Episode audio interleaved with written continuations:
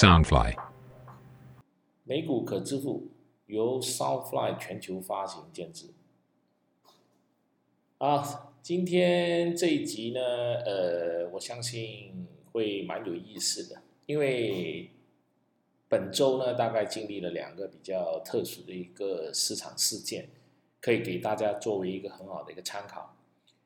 然后昨天晚上呢，开盘就是美股大跌了接近五百多点，然后就在差不多尾盘的时候慢慢的收复，收复之后呢，到最后结呃就是最后收盘的时候呢，它只跌了大概是只有呃六十七点。那我相信，如果大家是没有经验的话，看到昨天这么个跌法呢，可能会害怕。然后就开始会卖卖掉自己手上的股呃股票，所以这一点呢，就是我经常跟大家讲，你在买股票的时候涨的时候当然是高兴，但是你永远要在涨的时候去想，万一它跌的时候是怎么样，你心里一定要有个先做好一个最坏的打算跟准备。那就等于是除了昨天前两天股市也不是太好，在也是跌，那我自己就基本上就不看了，就去睡觉了。那我预计，呃，我在我跟我的监考会员就说，我预计就是说，昨天的股市应该会跌。如果跌的时候，应该是可以经常减的。那主要的原因是因为我看到，首先美国通过了一点九兆的纾困案，然后各方的数据也是利好，包含了这个疫苗，这个情况也非常的理想。唯一一个缺点，可能就是说美国的这个暴风雪影响了美国的一个整个呃这个呃周边的一些环境，但我觉得这个应该不会是说直接影响经济太太厉害，反而是拜登政府所说的准备推出一个两兆的一个基建计划，虽然这个还是还没有有什么样的一些情况出来，只是他只是说说。但如果是美国推动一个两两兆的一个基建计划去进行所谓的建筑啊、盖马路啊或者重修啊，我相信美国的经济呃会成长的非常的快。然后昨天这个算不算是回调呢？其实我觉得呃，你把前面的两两三天回跌的，再加上昨天回跌又回调之后，我觉得它算是已经有回调了大概百分之三到百分之五。那呃是看你自己怎么去对这个未来的这个走势。那我自己本身是还是抱有一个信心的，只不过是我在我在买卖的时候，我的做法是有点不一样。首先，Tesla 昨天跌到差不多六五零的时候，我开始去进场去捡，但六五零这个时候就进进场的时候捡不到，等到我捡到的大概在六八零左右，因为你它就一直很快的就反弹，就是。可以看得出，大家都对这个特斯拉非常有信心。那我反而是说，我买入其他的像 PLUG 啊、那 QS 啊这一类的所谓的能源股，因为我觉得电动车固然是一个未来，但是大部分的电动车都需要用到的就是电池。那除了这一点之外，就是说，呃，在大盘跌的时候，如果它跌，你个别的股票跌超过百分之十五到百分之二十，那我觉得，如果你是长仓，那你我你是可以去买入的。但你买入的时候，你要预防它会再跌，所以买入的时候也不要一次过买入，也是分批。所以我相信，就是说，呃，股市它在这里，它不会跑掉。股股市的投资也不是短线，它是一个长线。如果你今天，二十五岁、三十岁，你未来还有几十年，所以你买股票不要只看一个晚上，或者是看一个短期，你必须要说你买入，你要去看长线。那你看长线的时候，你万一你手上的股票真的跌了百分之十到百分之十五，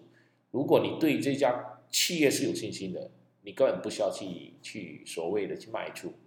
当然，大原则就是说我前面一直强调的。千万不要去借贷来买股票，也千万不要去融资来买股票。那这一点就是，当大势跌的时候呢，这个时候你是借钱来买的时候就会有问题了，因为你要还钱，你可能就要把股票亏的都要卖掉。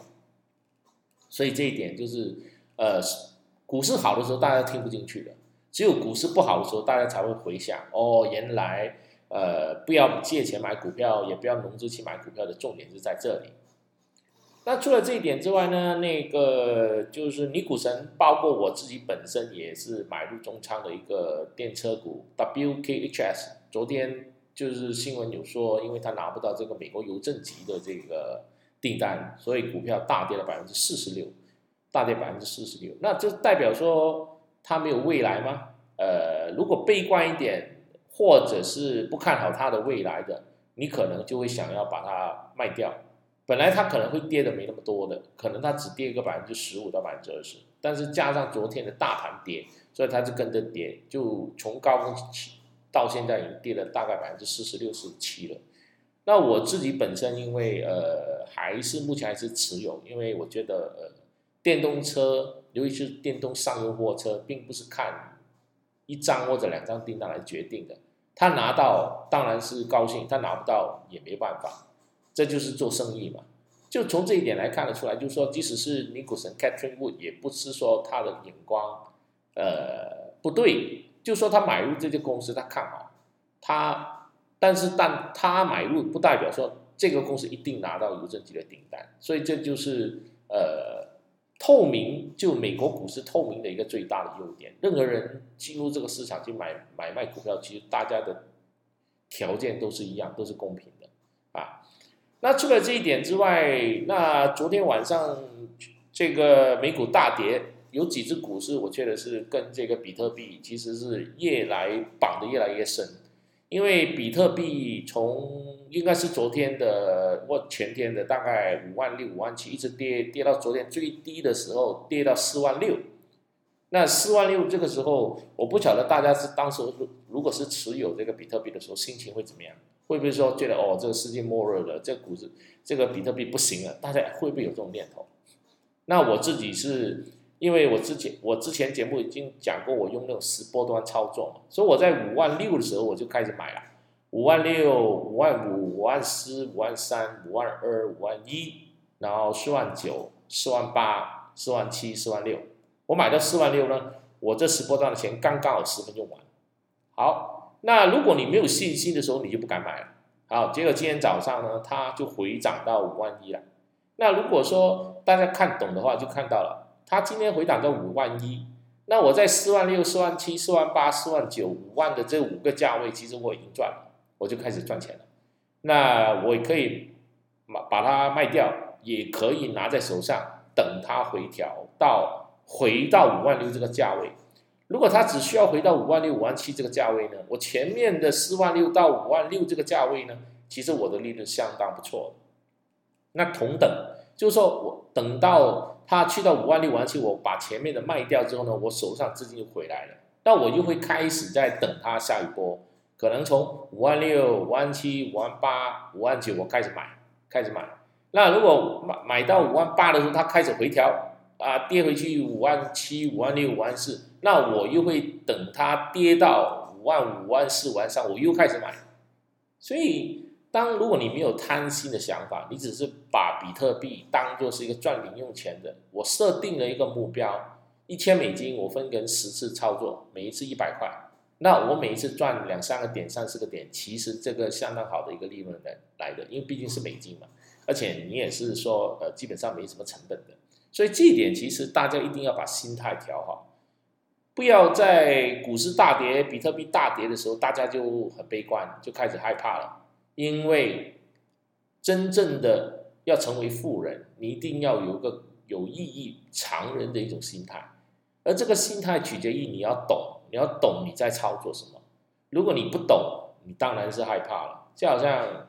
呃，很多人买股票发财，也有很多人买股票是亏钱，因为你买在高点。抛在低点，你在乐观的时候买股票，你在悲观的时候卖股票，那你当然输了，对不对？所以这一点其实呃，很多朋友在呃开始加入买美股的时候，可能遇到这个顺风顺水，很容易赚钱，心态就很不错了，就觉得自己像股神一样哦，我先买什么涨什么，